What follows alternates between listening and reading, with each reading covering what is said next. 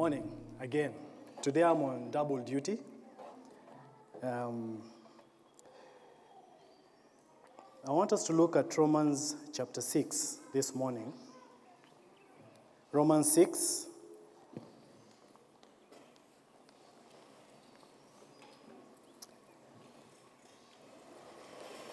And I've titled my message Questions That Bear Asking. Questions that bear asking.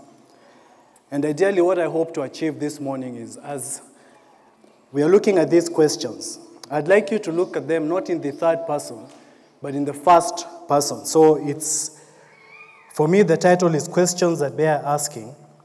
For you, I'd like it to be Questions I Need to Ask. Questions I need to ask. Let's pray. Holy Spirit, we invite your presence now that you would open our hearts, that you would find good soil as you speak to your children. Father, open our ears to hear you, open our eyes to see you.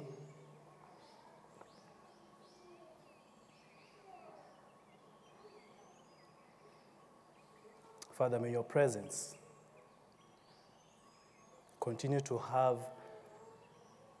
its place of lordship of our lives, over this church, over this congregation, over anyone who's watching online. And Lord, we surrender ourselves to you, we surrender ourselves to your teaching. Holy Spirit, we invite you to come and speak to us. In Jesus' name I pray. Amen. Romans chapter 6, I'm reading from the New King James Version. It titles this passage, Dead to Sin, Alive to God. What shall we say then? Shall we continue in sin that grace may abound? Certainly not. How shall we who died to sin live any longer in it? Or do you not know that as many of us as were baptized into Christ Jesus were baptized into his death? Therefore, we were buried with him through baptism into death, that just as Christ was raised from the dead by the glory of the Father, even so we also should walk in newness of life. For if we have been united together in the likeness of his death, certainly we also shall be in the likeness of his resurrection. Knowing this, that our old man was crucified with him, that the body of sin might be done away with, that we should no longer be slaves of sin. For he who has died has been freed from sin. Now, if we died with Christ, we believe that we shall also live with him, knowing that Christ, having been raised from the dead, dies no more. Death no longer has dominion over him. For the death that he died, he died to sin once for all, but the life that he lives, he lives to God. Likewise, you also. Reckon yourselves to be dead indeed to sin, but alive to God in Christ Jesus our Lord. Therefore, do not let sin reign in your mortal body, that you should obey it in its lusts. And do not present your members as instruments of unrighteousness to sin, but present yourselves to God as being alive from the dead, and your members as instruments of righteousness to God. For sin shall not have dominion over you, for you are not under law but under grace. What then? Shall we sin because we are not under law but under grace? Certainly not. Do you not know that to whom you present yourselves slaves to obey, you are that one slaves whom you obey, whether of sin leading to death or of obedience leading to righteousness? But God be thanked that though you are slaves of sin, yet you obeyed from the heart that form of doctrine to which you are delivered. And having been set free from sin, you became slaves of righteousness. I speak in human terms because of the weakness of your flesh. For just as you presented your members as slaves of uncleanness and of lawlessness leading to more lawlessness, So now present your members as slaves of righteousness for holiness. For when you were slaves of sin, you are free in regard to righteousness. What fruit did you have then in the things of which you are now ashamed? For the end of those things is death. But now, having been set free from sin and having become slaves of God, you have your fruit to holiness, and the end, everlasting life. For the wages of sin is death, but the gift of God is eternal life in Christ Jesus our Lord.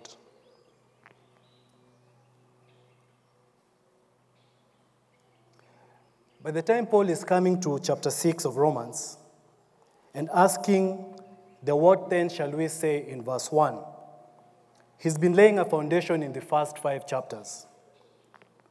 In Romans 1:18, he's already told them that the wrath of God is revealed from heaven against all ungodliness and unrighteousness of men who suppress, suppress truth in unrighteousness. In 121, Paul points out that these unrighteous men knew God. They knew God, but did not glorify him as God, nor were they thankful, but instead became futile in their thoughts, and their foolish hearts were darkened. They knew God, but chose the contrary. And due to this, and this is one of the most scary passages, verses I read in the Bible. Due to this, verse 24, God gave them up to uncleanness in the lusts of their hearts to dishonor their bodies among themselves. I think if I was to rank one of the things I fear the most, it's for God to give me up to my uncleanness. In chapter 2, Paul reminds them of God's righteous judgment, which is according to truth against those who practice sin. His judgment is righteous. And in fact, in chapter 3, the first part of chapter 3, Paul declares that all have sinned and there is not even one who is righteous, and all deserve the judgment of God. In chapter 3, verse 21 to 26, Paul then makes a drastic shift when he says in verse 21 But now the righteousness of God apart from the law is revealed, even the righteousness of God through faith in Jesus Christ to all and on all who believe. That despite their sinful nature, God's righteousness is revealed through faith in Jesus Christ. To all who believe, being justified freely by his grace through the redemption that is in Christ Jesus. And Paul continues to say that Jesus Christ was set by God as a propitiation by his blood through faith. Because in his forbearance, God had passed over the sins that were previously committed. And because of this, Paul says in chapter 3, verse 28, we can conclude that a man is justified by faith apart from the deeds of law. In other words, once you believe in the propitiation of Jesus Christ, that is enough justification for you to be considered as righteous. Now, the NIV, rather than use the word propitiation, uses the term sacrifice for atonement where atonement means the action of making amends for a wrong or injury. The action of making amends for a wrong or injury. So, to read this sentence in another way, Jesus Christ was sacrificed to make amends for the wrong or injury of man due to sin, to make amends for your wrong or injury due to sin. He affirms the justification of man in chapter 4, verse 3, by reminding them of Genesis 15:6, that Abraham believed God and it was accounted to him for righteousness. And then Paul remarks in chapter 4, verse 23 and 25, that Genesis 15:6, Abraham believing God and it being accounted to him for righteousness, was not written for Abraham alone but also for us, for you and I.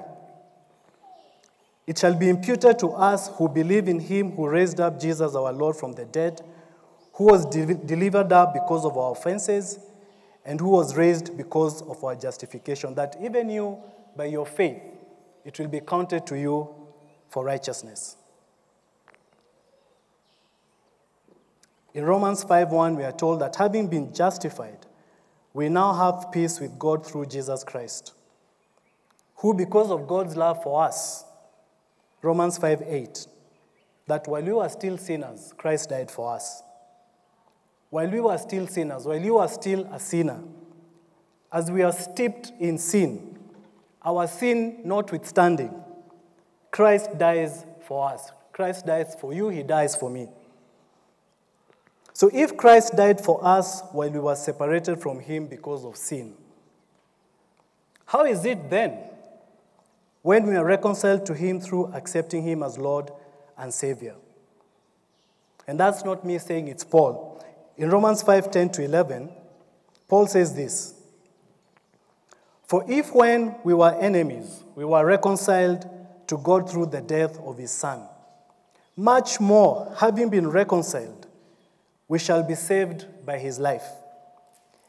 And not only that, but we also rejoice in God through our Lord Jesus Christ, through whom we have now received the reconciliation. Chapter 5 ends with Paul stating in verse 8 that through the one man, Adam, judgment came to all men, resulting in condemnation. Even so, through one man's righteous act, that is Jesus, the free gift of salvation came to all men, resulting in justification for life. One man led to sin, one man leads to righteousness. And our benefiting from this righteous act was completely undeserved, and it is purely due to God's grace. So, Paul has portrayed two humanities here. One is characterized by sin and guilt, and the other by grace and faith. The head of the old humanity is Adam, and the head of the new is Christ.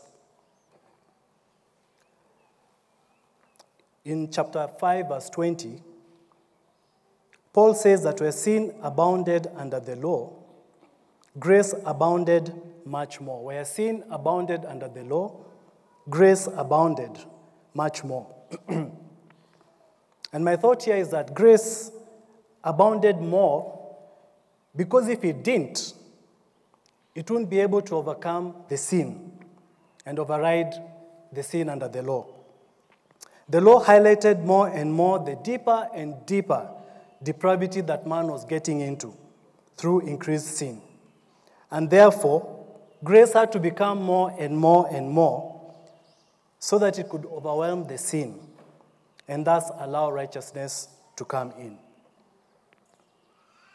And then we come to the first series of questions that Paul asks in chapter 6, and which forms my message this morning. So the first question is in Romans 6:1. What shall we say then? Shall we continue in sin that grace may abound? And Paul answers this question in verse 2, where he says, You certainly cannot continue in sin because he asks, How shall we who died to sin live any longer in it? And as I thought about this, I remember the story of Jesus and the adulterous woman. If this was the case, that you should continue sinning so that grace would abound, I don't think Jesus would have told that woman to go and sin no more. By his abundant grace, Jesus forgave that woman, but as he let her go, he cautioned her to sin no more. The abundance of grace does not provide the license for continued sinning. Because grace is available, it doesn't mean you're free to sin because grace is there after all. What is Paul saying here that is relevant to you and I? He's saying that if you die to sin, you can no longer live in it. So, does it mean then that if you're still living in sin, you did not die to it?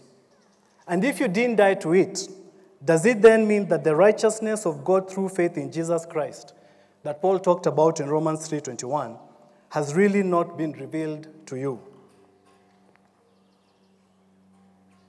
Now the questions that I'm asking are directed to those in our midst who've confessed Jesus as Lord and Savior. Because if you've not done so, the questions really don't matter because you've not died to sin. you're living in sin, actually. And so, if you're a Christian, if Jesus is your Lord and Savior, if you're continuing in sin, if you're living in sin, have you not died to it?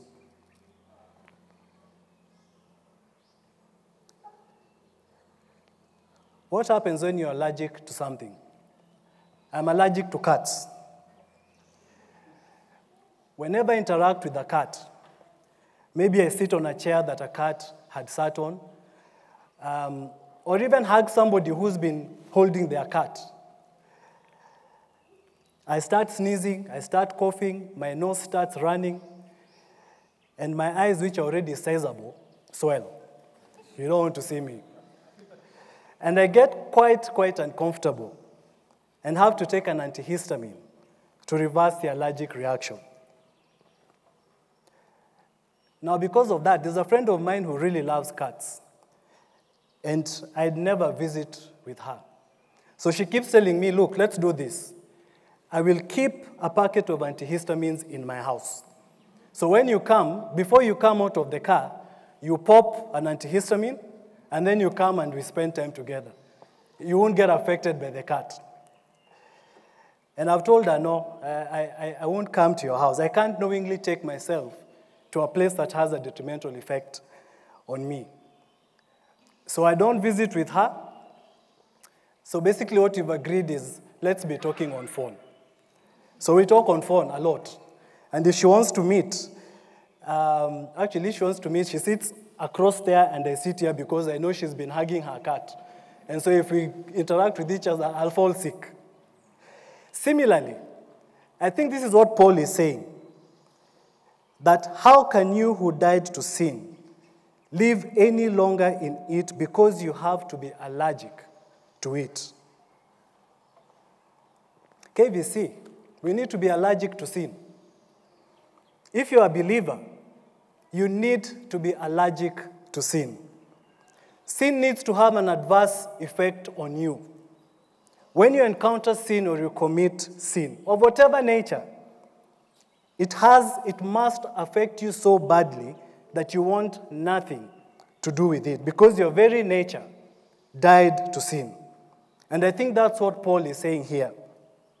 John Stott, in his book, The Incomparable Christ, I, I quote this book a lot when I preach because it, it, it's a deep book for me. John Stott says this Having been united with Christ through baptism in his death and resurrection, although it's not impossible that we go on sinning, yet it is inconceivable that we should. How can we live in what we died to?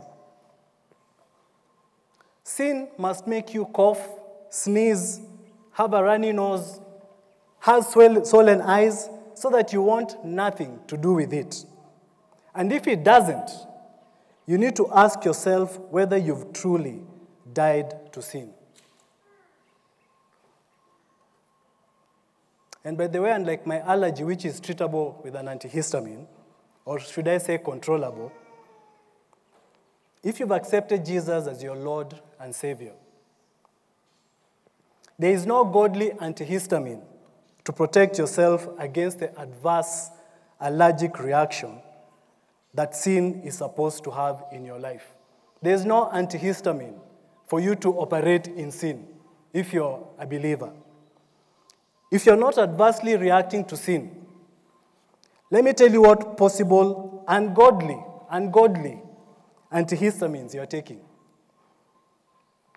They are called compromise, obstinacy, defiance, hard heartedness, callousness, unfaithfulness, or any other word you can think of that gives Satan room in your life. If you're not being affected by sin, I think you're getting your antihistamines from Dr. Satan. And he is the wrong doctor to go to, I can promise you. You must have an allergic reaction to sin if you are a believer. Second question Romans 6 3. Or do you not know that as many of us as were baptized into Christ Jesus were baptized into his death? When Christ was raised from the dead, it was impossible for him to die again because he conquered death. You know, it occurred to me that I've actually never thought that Jesus can't die again. Has it ever occurred to you that he cannot die again? He finished with death.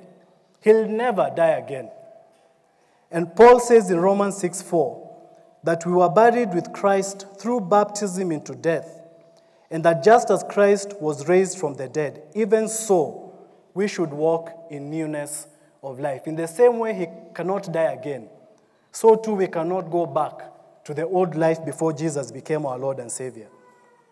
And Paul's question here wants you and I to appropriate the magnitude of what happened when you were baptized into Christ Jesus and to his death, which meant that not only was your sinful nature given a final blow, but that your new nature came with a radical transformation of your life. John Piper has a book called The Passion of Jesus Christ 50 reasons why he came to die. And one of the reasons he gives is that Jesus died to achieve his own resurrection from the dead. And he says this Christine, what happened to John Piper?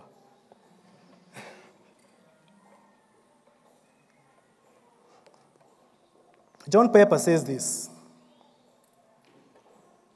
The death of Christ did not merely precede his resurrection, it was the price that obtained it. The death of Christ did not merely precede his resurrection, it was the price that obtained it. The Bible says he was raised not just after the blood shedding, but by it. That his raising, his being raised, was because he died. The wrath of God was satisfied with the suffering and death of Jesus. The holy curse against sin was fully absorbed. The price of forgiveness was totally paid. The righteousness of God was completely vindicated. All that was left to accomplish was the public declaration of God's endorsement. And this he gave by raising Jesus from the dead.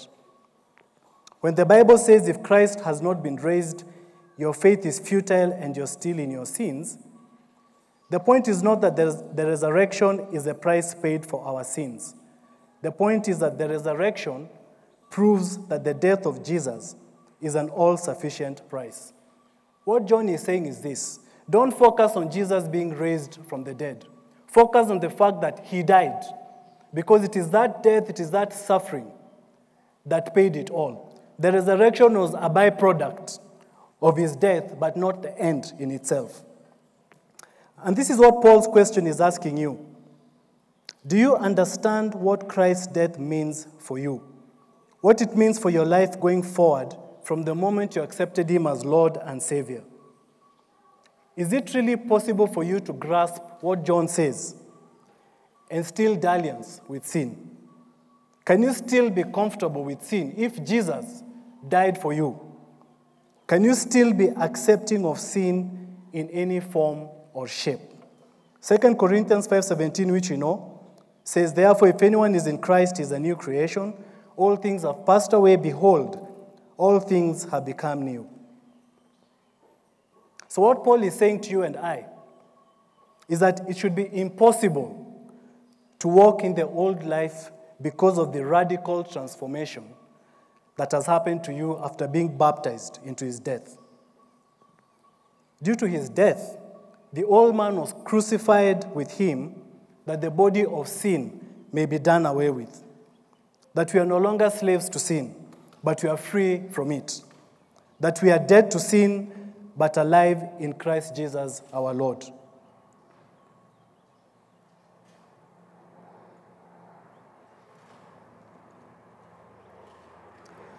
Why has Paul asked this second question? Whether they realized that they were baptized into his death and what that should mean to you and I.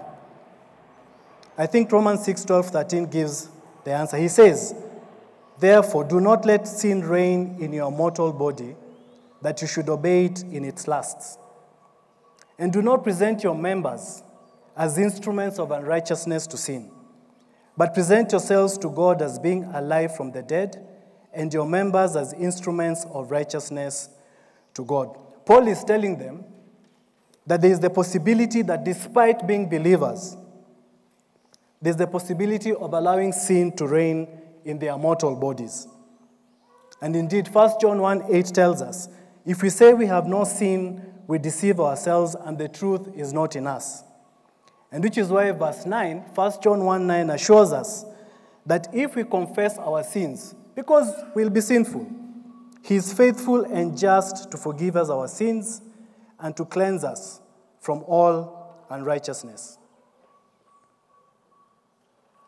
But then you come to 1 John 3 6, which declares that whoever abides in him does not sin.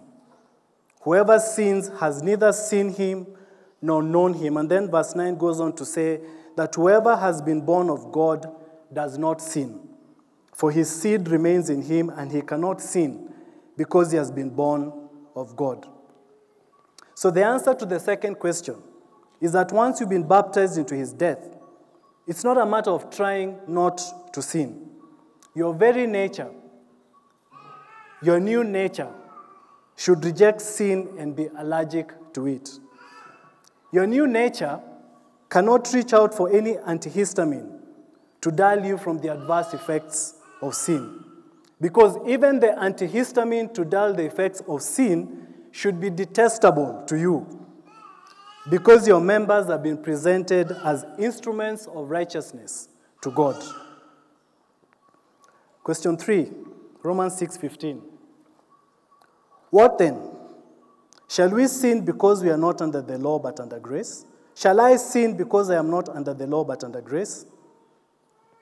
Paul has just told them in verse 14 that sin shall not have dominion over them, for they are not under the law but under grace. Now remember, the law was about do's and don'ts, but grace is about justification.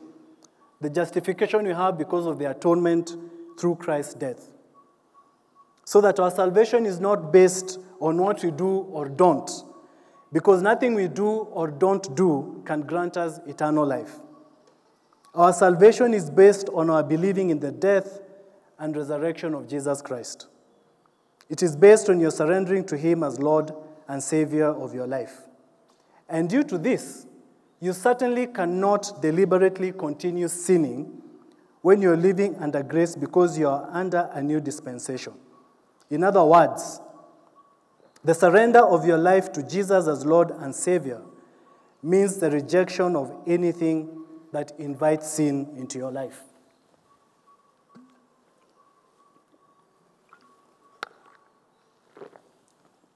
Let me ask you this. When you're confronted by a sinful situation, what's your response? And I think your response will determine who is your master.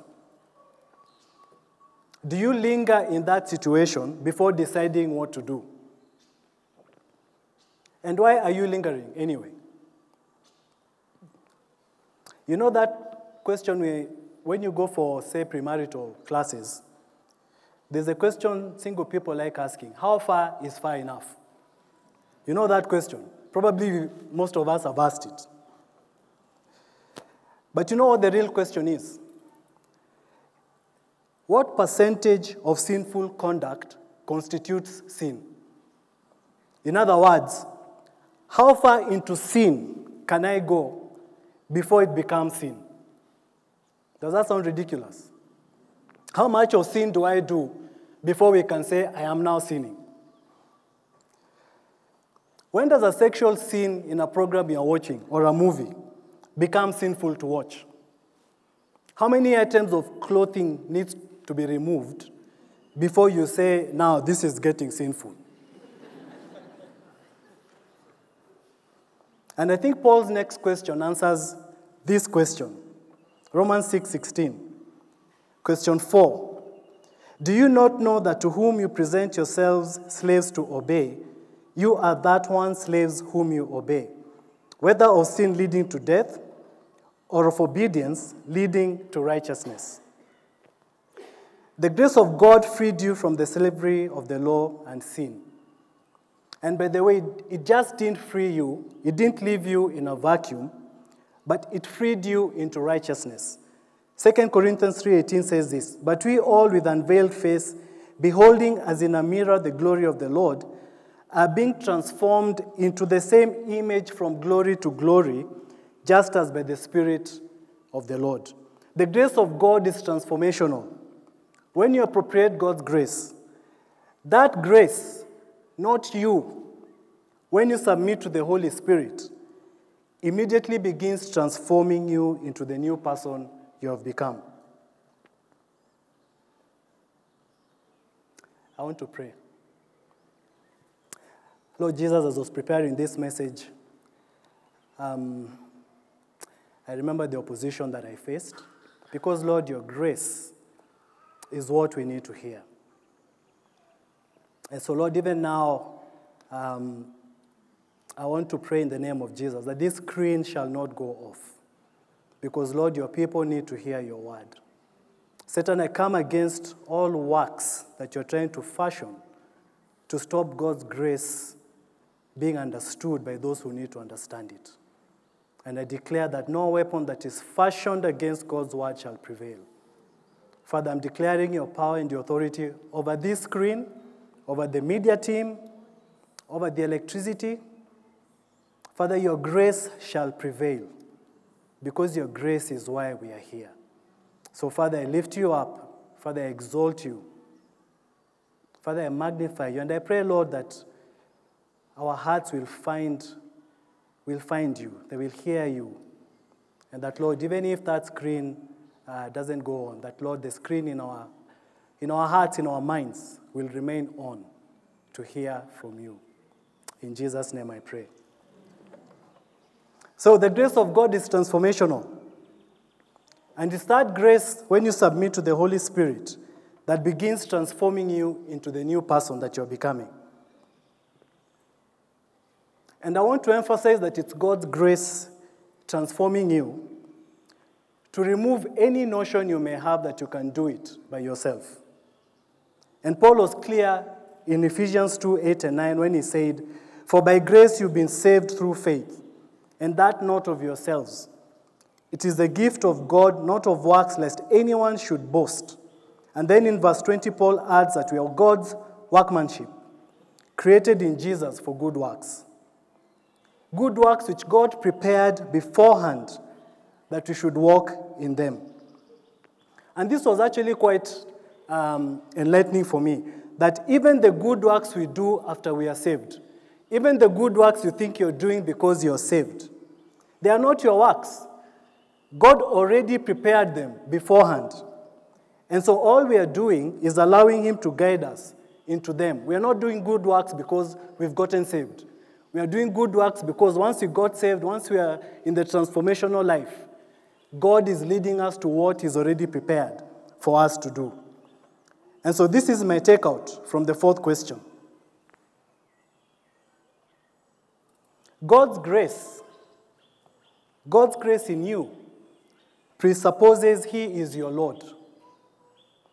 And God, as your Lord, presupposes obedience to Him.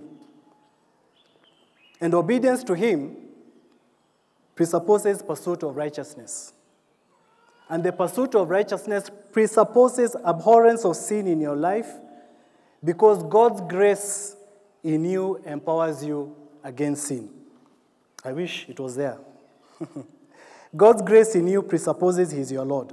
When He's your Lord, His grace is sufficient for you. When He's your Lord, then you obey Him.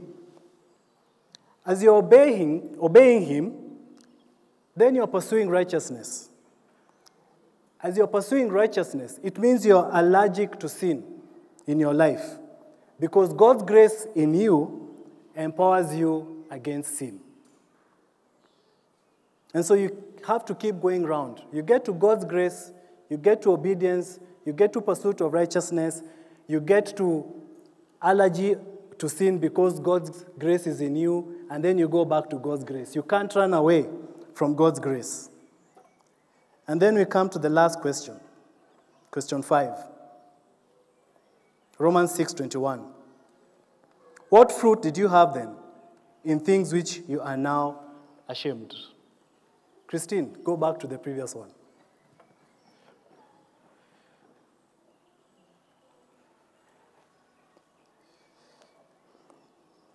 God's grace in you presupposes He is your Lord. He has to be your Lord. And God, as your Lord, presupposes obedience to Him. And obedience to Him presupposes pursuit of righteousness. And pursuit of righteousness presupposes abhorrence of sin in your life because God's grace in you empowers you against sin. When God's grace empowers you against sin, then you are allergic to sin. Question five. The NIV puts it this way What benefit did you reap at the time from the things you are now ashamed of? It's an interesting question because it makes the assumption that the reader is ashamed of certain things from their old past. So you're supposed to be ashamed of those things you used to do back then. And Paul adds that those things that they are ashamed of lead to death. The fruit of sin is death. If I go back to my cat allergy, anytime I see a cat, it reminds me of the discomfort I get around those felines. And I want nothing to do with it. In your new nature as a Christian, you must not want anything to do with the old. You have new fruit because your new life under grace, which is contrary to your old fruit, old life, which was under the law, your fallen nature.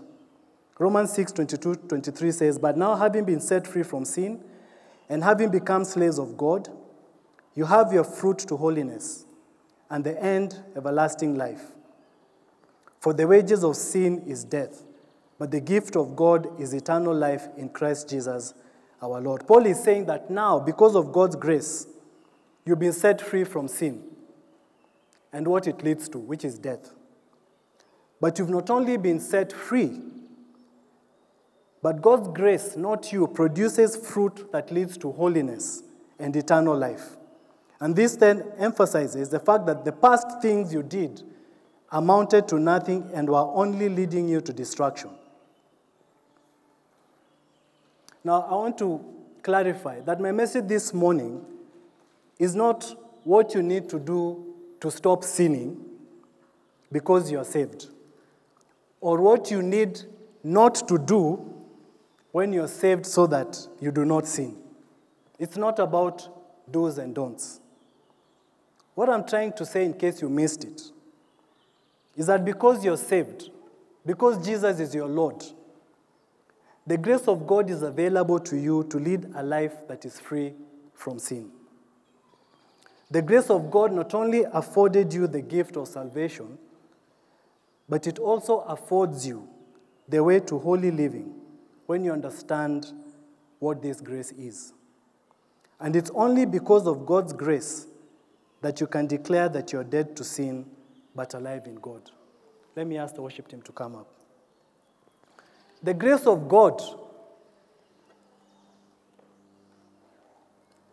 helps you to lead a holy life. You can't do it by yourself.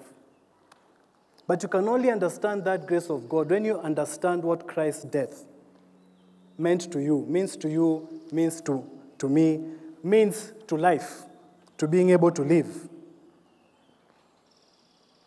If you are outside God's grace, believe you me, you will sin. Because when you're out of God's grace, you don't have the capacity, you don't have the, you don't even have the, the mental will not to sin because you can't. I want to end with a quote by Andrew Murray in his book Covenants and Blessings. It's a long quote. When you're watching later, you can press pause and read slowly. He says this Grace is not only the power that moves the heart of God in its compassion toward us when He acquits and accepts the sinner and makes him a child. It is also the power that moves the heart of the saint, moves your heart, and provides it each moment with just the disposition and the power that it needs to love God and do His will. It's God's grace that enables you moment by moment, second by second, minute by minute, hour by hour, day by day, to do to love God and to do his will. From not knowing that grace always and alone does all the work in our sanctification and fruit bearing, men are thrown on their own efforts. It becomes it's you trying not to sin. Their life remains one of feebleness and bondage under the law, and they never yield themselves to let grace do all it would. Grace stands in contrast to our own good works, not only before conversion, but after conversion too. We are created in Christ Jesus for good works, which God had prepared for us. Grace alone can work them in us and work them throughout us. The work of grace is not only the commencement, but also the continuance of the Christian life. So if you're struggling with sin, if you're struggling to do what is right, perhaps you've not appropriated the grace of God. You've not surrendered to God's grace. And Murray continues to say that once we grasp that grace is what carries us in our new life, which we will now be exhibiting uh, in us, then we consent to live a life of faith in which every moment, everything is expected from God. That because you're living under grace, every single moment of your life, you're expecting something from God, not from yourself. And it is only then that we will experience that sin will never, for a moment, have dominion over us. Sin can stop having dominion over you, but only if the grace of God is what you live by.